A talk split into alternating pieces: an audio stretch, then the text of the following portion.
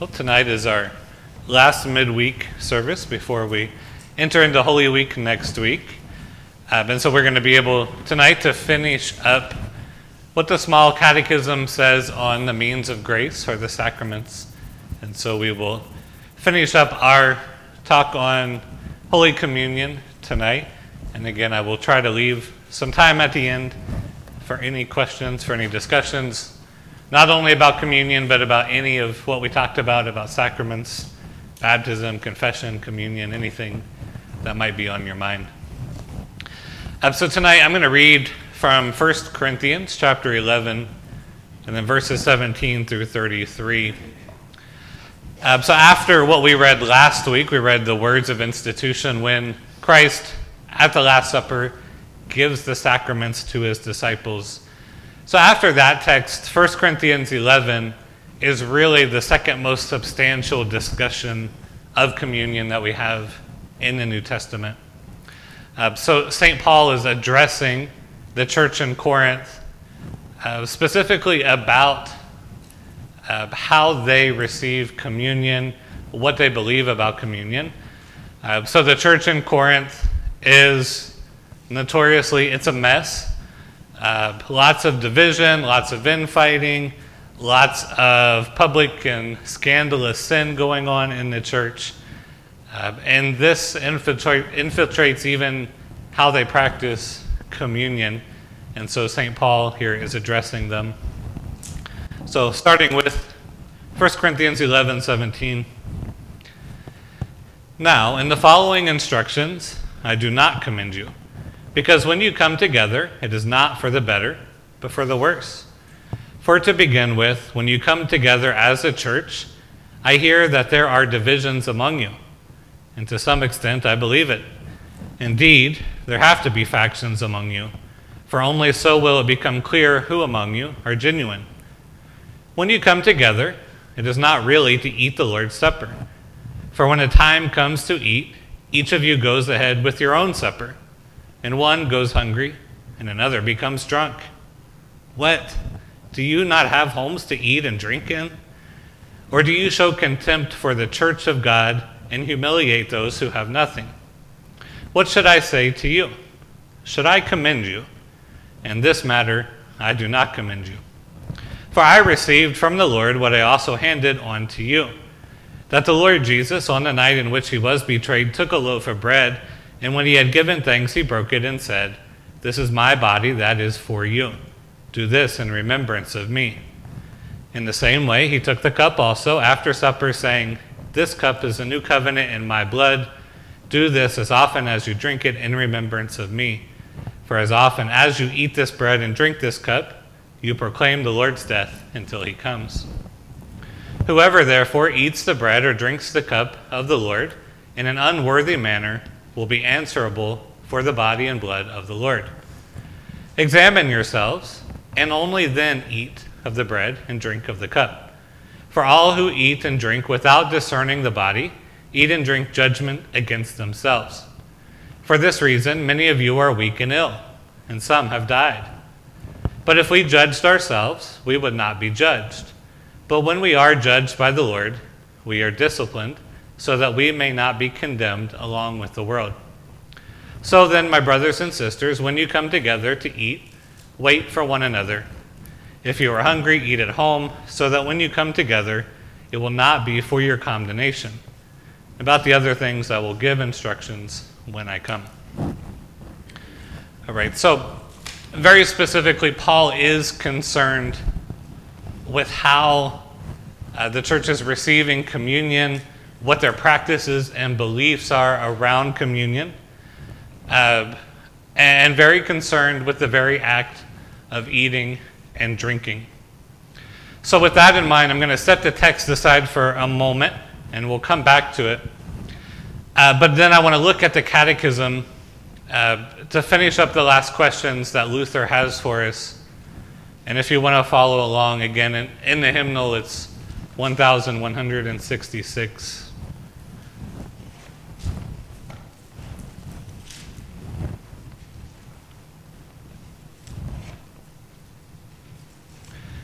Okay, so you'll remember last week we talked about well, what is communion?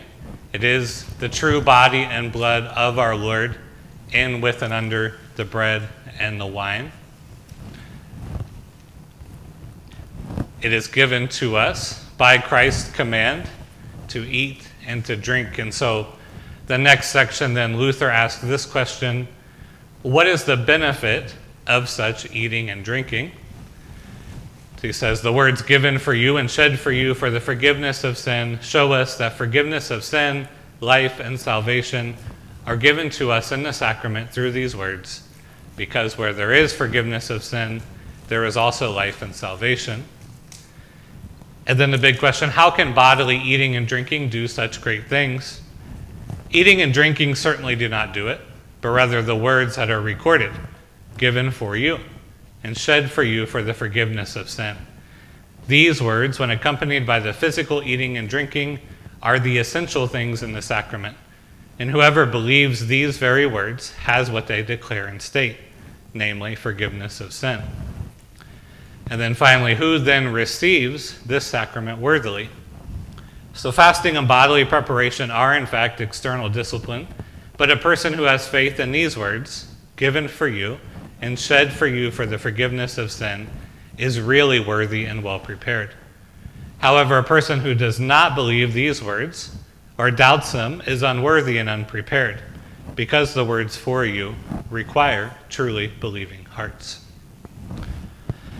So, one of the things we notice that Luther puts an emphasis on, and Lutherans themselves will put an emphasis on when it comes to communion, is that the body and blood are meant to be eaten and meant to be drunk. Uh, it is a practice, even today, in the Roman Catholic Church especially, uh, but even more so in Luther's day, uh, but practice that's sometimes called Eucharistic adoration. Uh, where the consecrated host, uh, the bread, is left on the altar uh, so that people can just be in the presence of the bread. Uh, they'll sit in front of the presence uh, and meditate and pray and believe that there's a special holiness or a special reverence that comes by just being in the presence of the consecrated bread.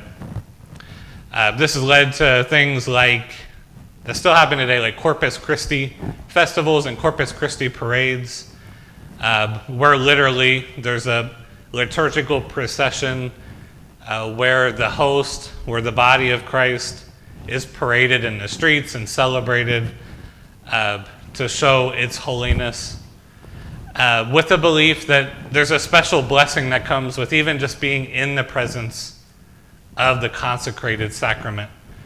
Uh, and this led to a practice called spiritual communion, uh, where you can get the benefits, the grace of the sacrament, without actually taking in the sacrament. Being in His presence, uh, praying, being devout, gives you a special kind of grace.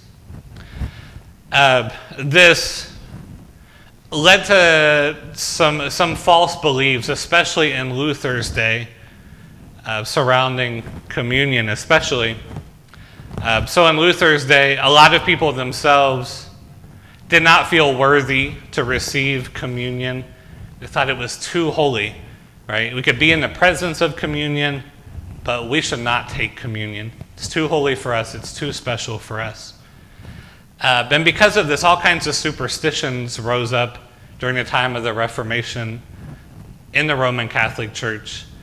It was not unusual for people to come up for communion and take the host and put it in their pocket to take it home uh, because they believed they had this holy thing in their presence. They believed they could keep it in their home and then they would be blessed, especially because they had the consecrated bread in their house. Uh, some farmers would bury it, you know, in their, their wheat fields or their bean fields uh, as a good luck charm, basically, thinking well, I put Holy Communion in my field, so it's going to be extra prosperous this season. Uh, or even they would feed it to a cow uh, to keep the cow healthy, or something like that. Uh, and so, because of the superstitions that rose around communion and some of the beliefs that rose around it, Luther said, okay, hold up. Go back to what the actual scripture says. Right? When Christ gives us the bread and the wine that is his body and blood, he says, take and eat. Right? And so the true grace of the sacrament is doing just as Christ says with it. It's in the eating and the drinking of it. Right? And, and, I, and I'm not here to, to just put down Catholics or anything like that because I'm sure there's much spiritual benefit sitting in front of the consecrated host in a quiet church, praying, meditating, uh, might be a good spiritual thing to do, but it's not receiving the sacrament. It's not the grace that Christ has promised because he's promised it in the eating and the drinking of it. And so Lutherans really emphasized that in the Reformation. They wanted to get rid of any superstition around the sacrament and to say the promise is attached to the eating and drinking. Right? And that makes so much sense biblically uh, that the benefits would come from eating and drinking. Uh, it, it's a cliche and it's an old saying, but it's true that a path to a man's heart runs through his stomach. right? Uh, our most celebrated times, our most memorable times happen around meals. Mealtime is sacred to us, it is special to us. There's something that bonds us together in meals. Uh, there's something that endears us to, to eating. Uh, so when God created us, there was something special in eating that connects us to creation, but connects us to the Creator Himself. So the eating and drinking is not arbitrary. Uh, communion itself, then, as eating and drinking, is also a kind of reversal of what happened in the Garden of Eden. Right? By eating against God's word, we're condemned. Right? Sin and death came into the world through eating, eating what God told us was not good for us. And so now God has reversed that. And so by eating what his word tells us to eat, uh, we are given life and salvation and forgiveness. Right? And so the actual eating and drinking, it's not arbitrary, it's not random, uh, but it's part of this bigger, bigger picture of how God is redeeming us, how He's forgiving us. Uh, so, kind of turning our attention back to 1 Corinthians 11, uh, we, we can say that communion is more than a symbol. That's what we focused on last week. Right? I hammered that, that for Luther, is means is. Right? When Christ says, This is my body, this is my blood, we are to take it at faith and to believe it. We don't need to speculate about how, but we receive it and we trust that He is God uh, and His word is sure. And so we receive it for what it is.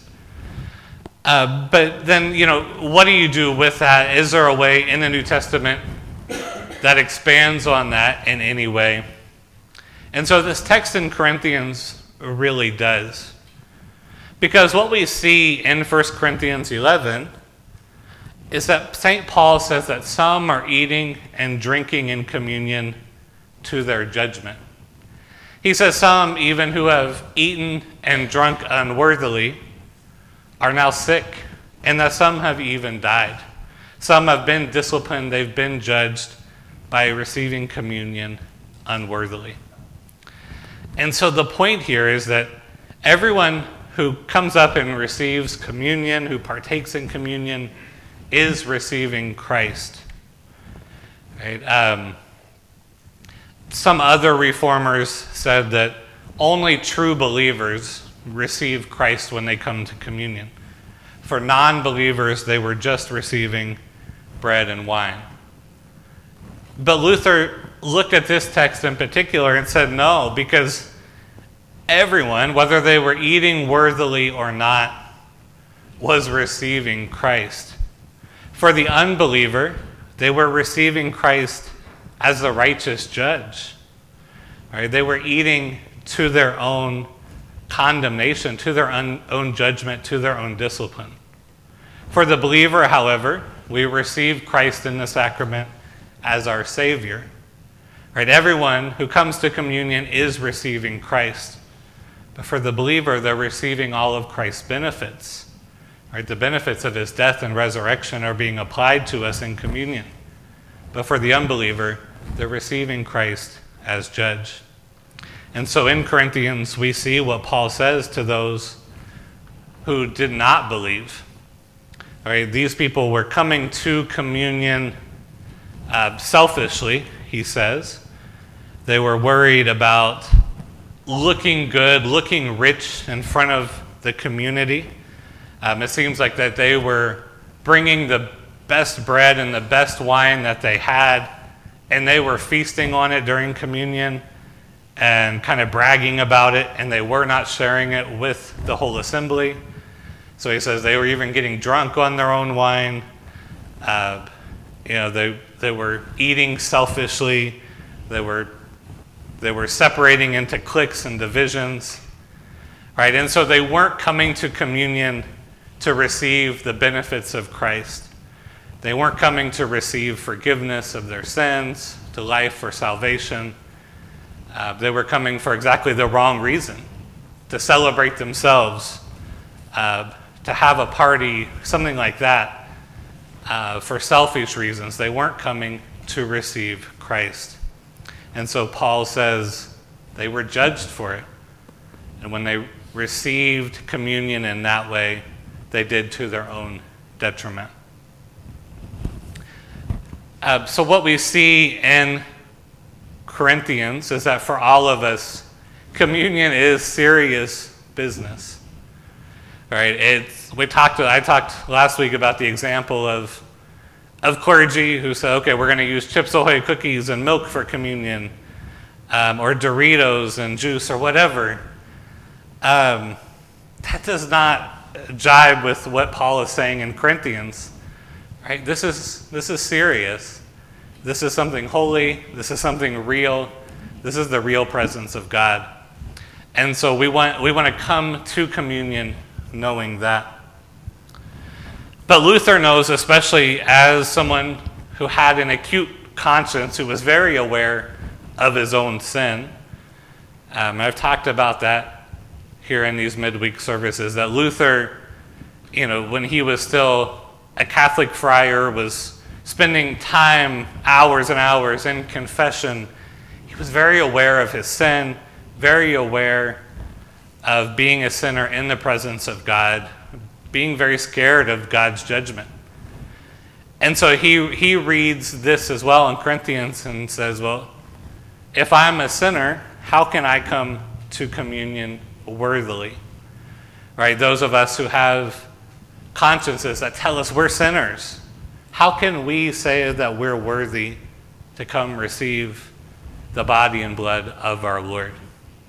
And so that's what he addresses in this question who then receives the sacrament worthily? Uh, he says fasting and bodily preparation are in, fi- are in fact to find external discipline. Uh, so even in today in the Catholic Church, you're required to fast before receiving communion um, at least one hour. You're not supposed to eat anything before coming to Mass.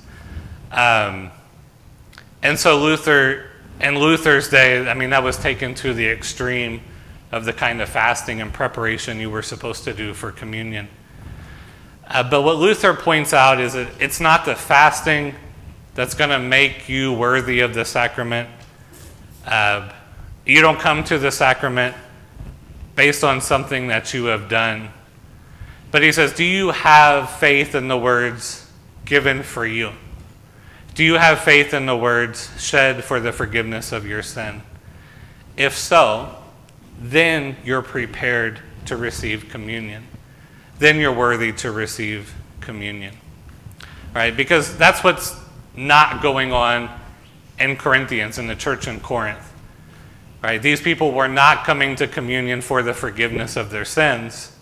They were coming for their own selfishness, for their own pride, or whatever their motivations were. It wasn't because they wanted Christ. And so Luther says, indeed, we want to come to the sacrament knowing that it's for our benefit. And so we can examine ourselves uh, before we come to communion. But when we examine ourselves, we want to ask ourselves Am I a sinner in need of forgiveness? Right? And if you can answer that question, yes, I'm a sinner, I need forgiveness, uh, then you're worthy for communion. You're worthy to receive it because that's what it's there for. You know, if you believe that you're a sinner who needs to be forgiven, that's what communion's there for. So if you believe that Christ is going to forgive you in the sacrament, then you're prepared to receive it. Uh, Luther, even in his large catechism, says even if you don't feel like a sinner, even if you examine yourself and you feel cold, you feel like you don't really care about your sin, you don't feel a whole lot, he says, as long as you trust in that promise, then you're prepared. Right? Trust in that forgiveness, even if it doesn't feel like anything to you, it doesn't feel special, you don't feel close to God, you don't feel like you need forgiveness, you don't feel anything.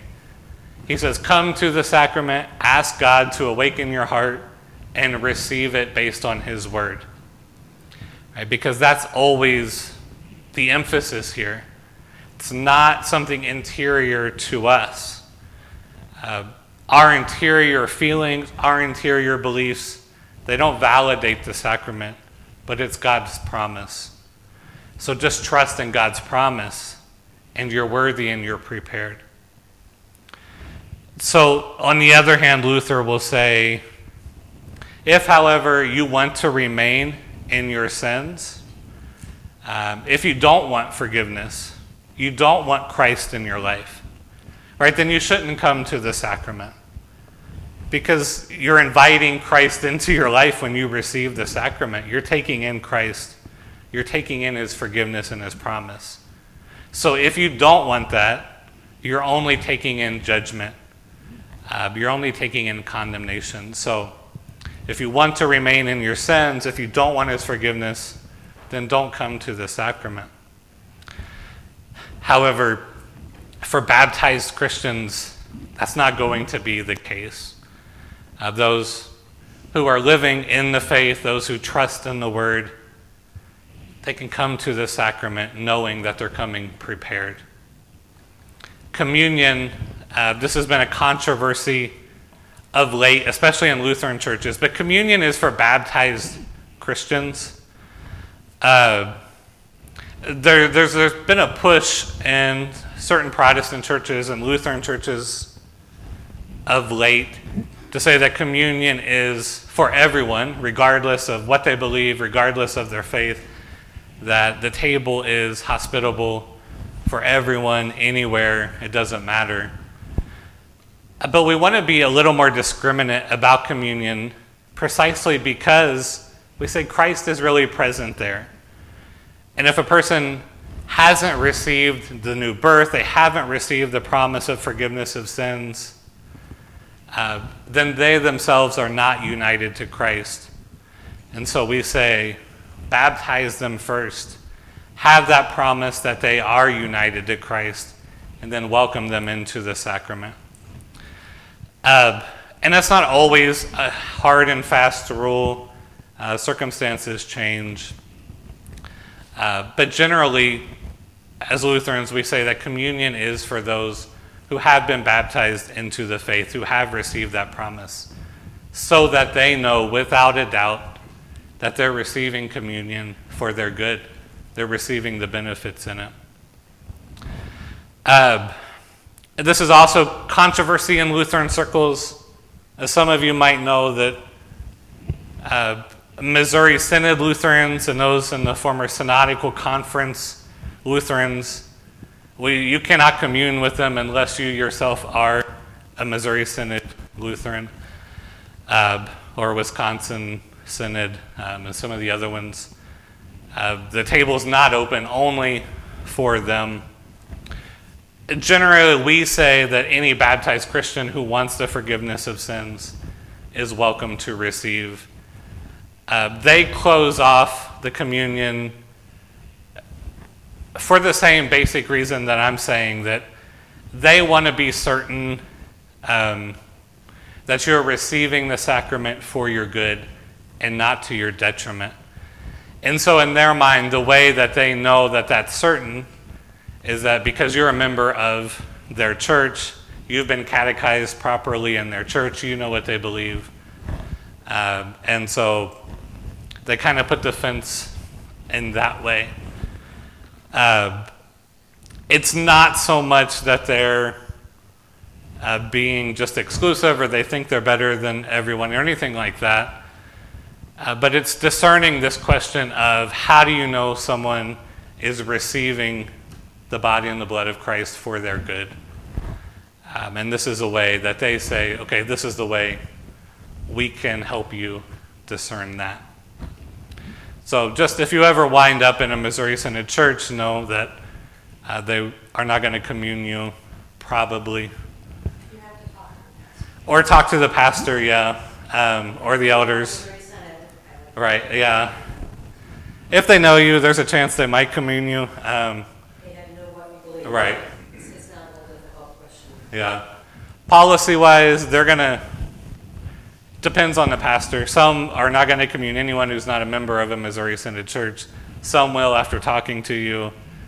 Um, some won't care at all. Depends on the pastor of the church. But by policy, they're going to want to talk to you if you're not a member of their church, um, and they'll discern from there.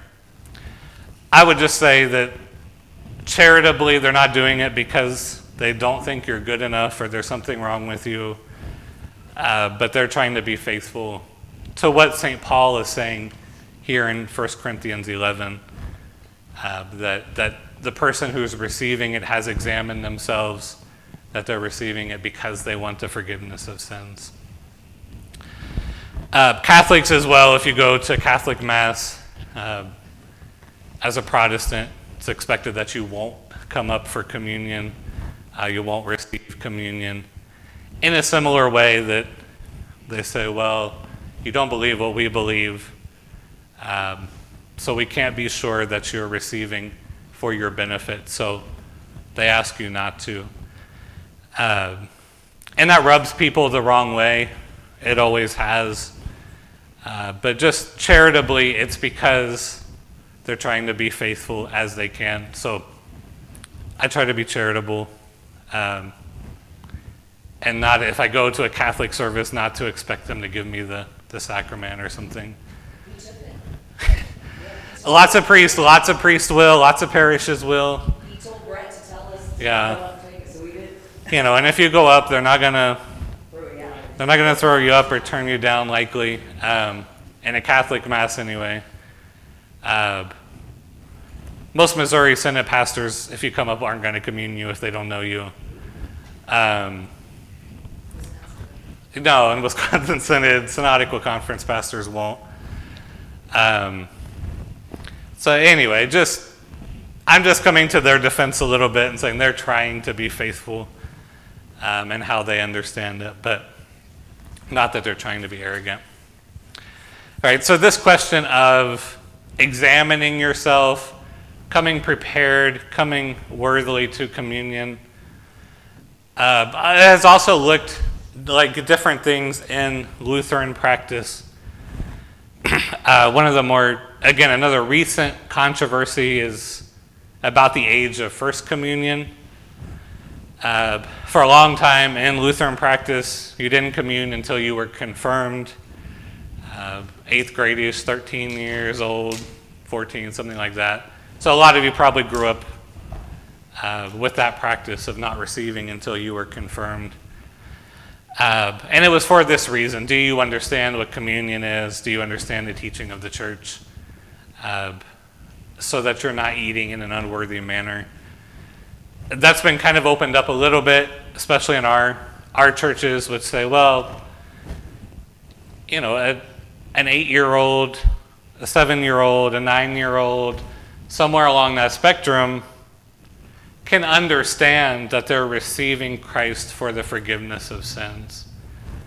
Uh, now, maybe not every nine year old's going to understand that.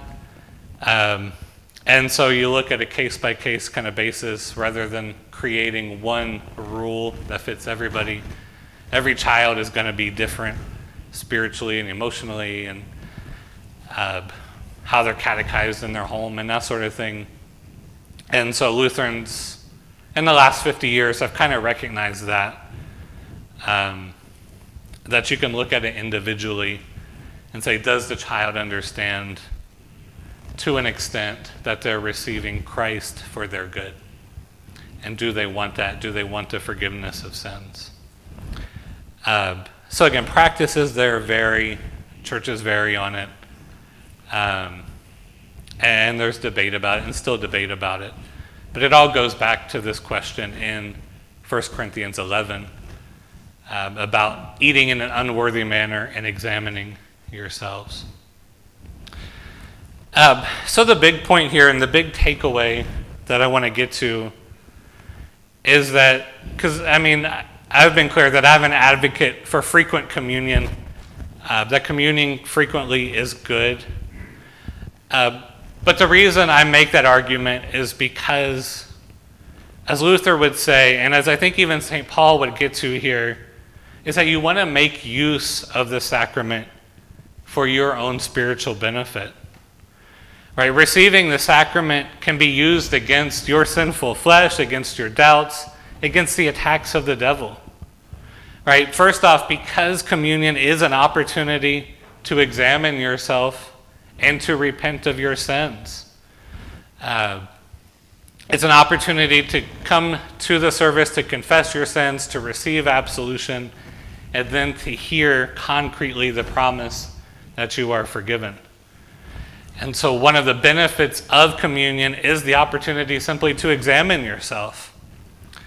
Uh, and this is the old Lutheran practice, uh, probably predates any of you all, but 100 years ago, Lutherans generally in America communed four times a year, quarterly or so, uh, because they took that so seriously one of the reasons. They took that seriously. Examine yourself.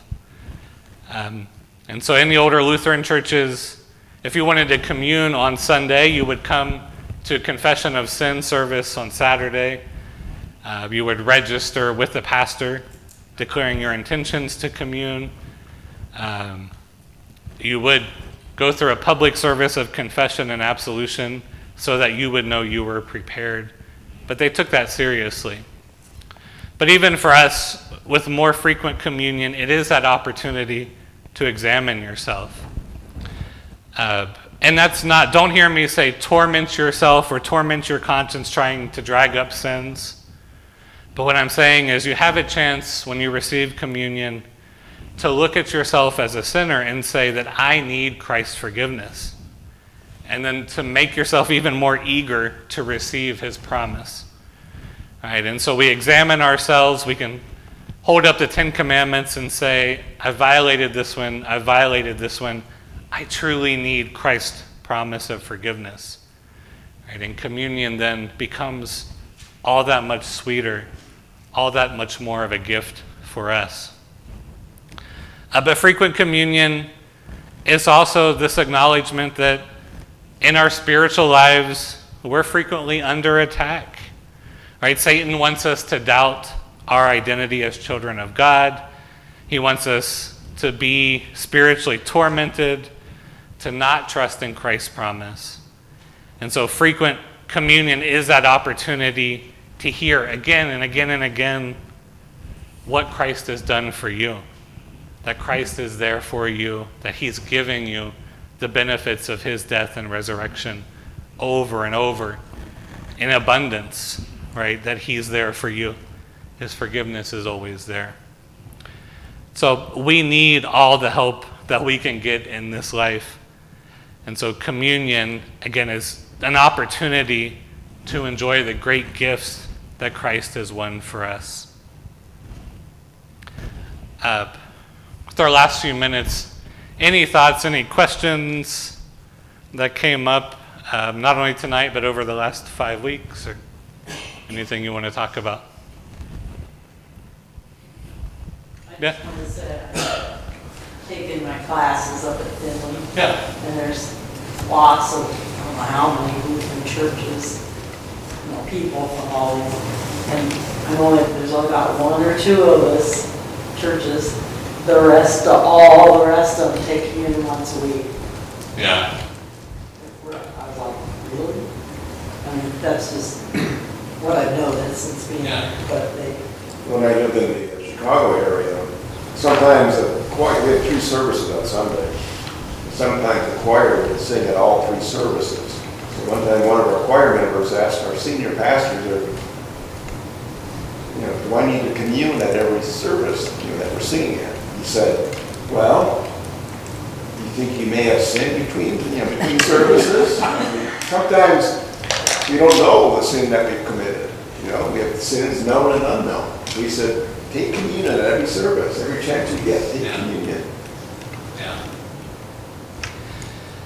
Yeah, and that's the thing. There are good reasons and bad reasons for frequent communion and weekly communion.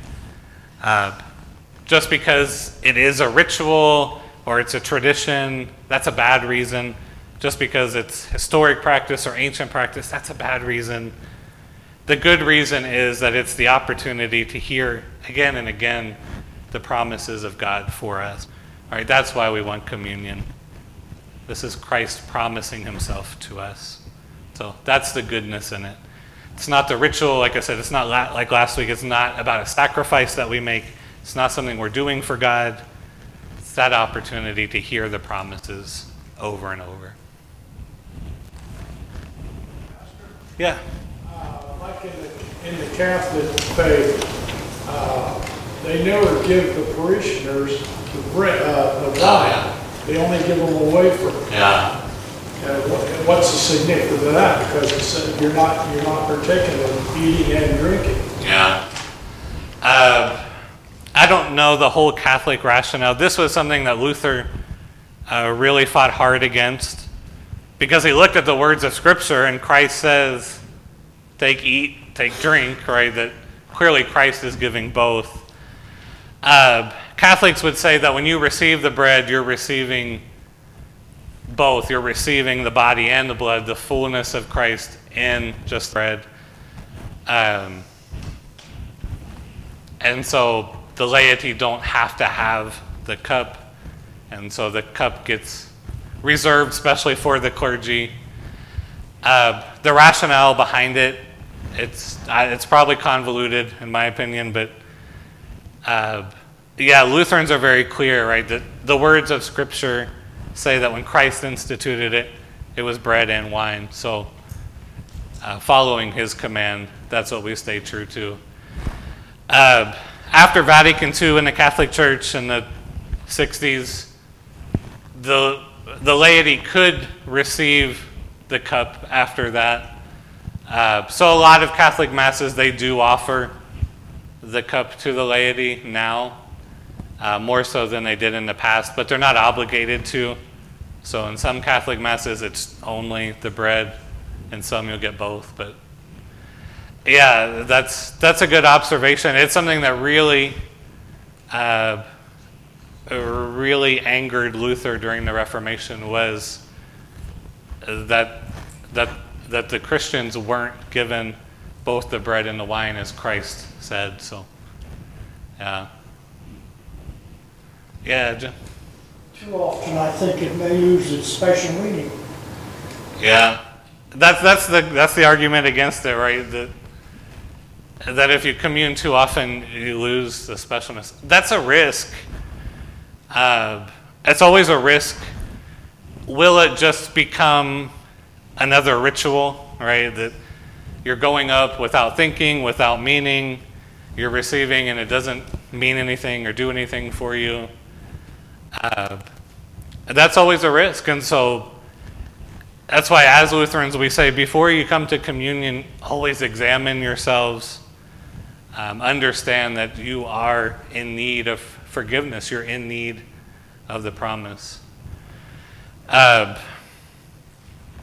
you know, the classic kind of response to that, does it lose its specialness, is always, you know, we should kiss our spouse every day does it lose specialness if we kiss our spouse every day?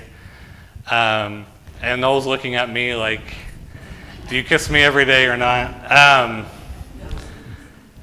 you know, but ideally, it's not something, even if emotionally it's not as charged. If I kiss my wife tonight, it's probably not the same as when we were 21 years old. Um, but does the act itself, does it build us together? Does it build our relationship? And so, just taking communion more often, does it grow us in our faith? Does it encourage us in our relationship with the Lord? Um, and that's not to dismiss your argument because there is something true to that, that it can become just a ritual, just another thing to get through. Um, and so you'll always have to be on guard from that. And I think that it comes from knowing that this is the promise of God for you. Right? We need that. We need to hear that over and over. But it said do it as often as you do it. Yeah.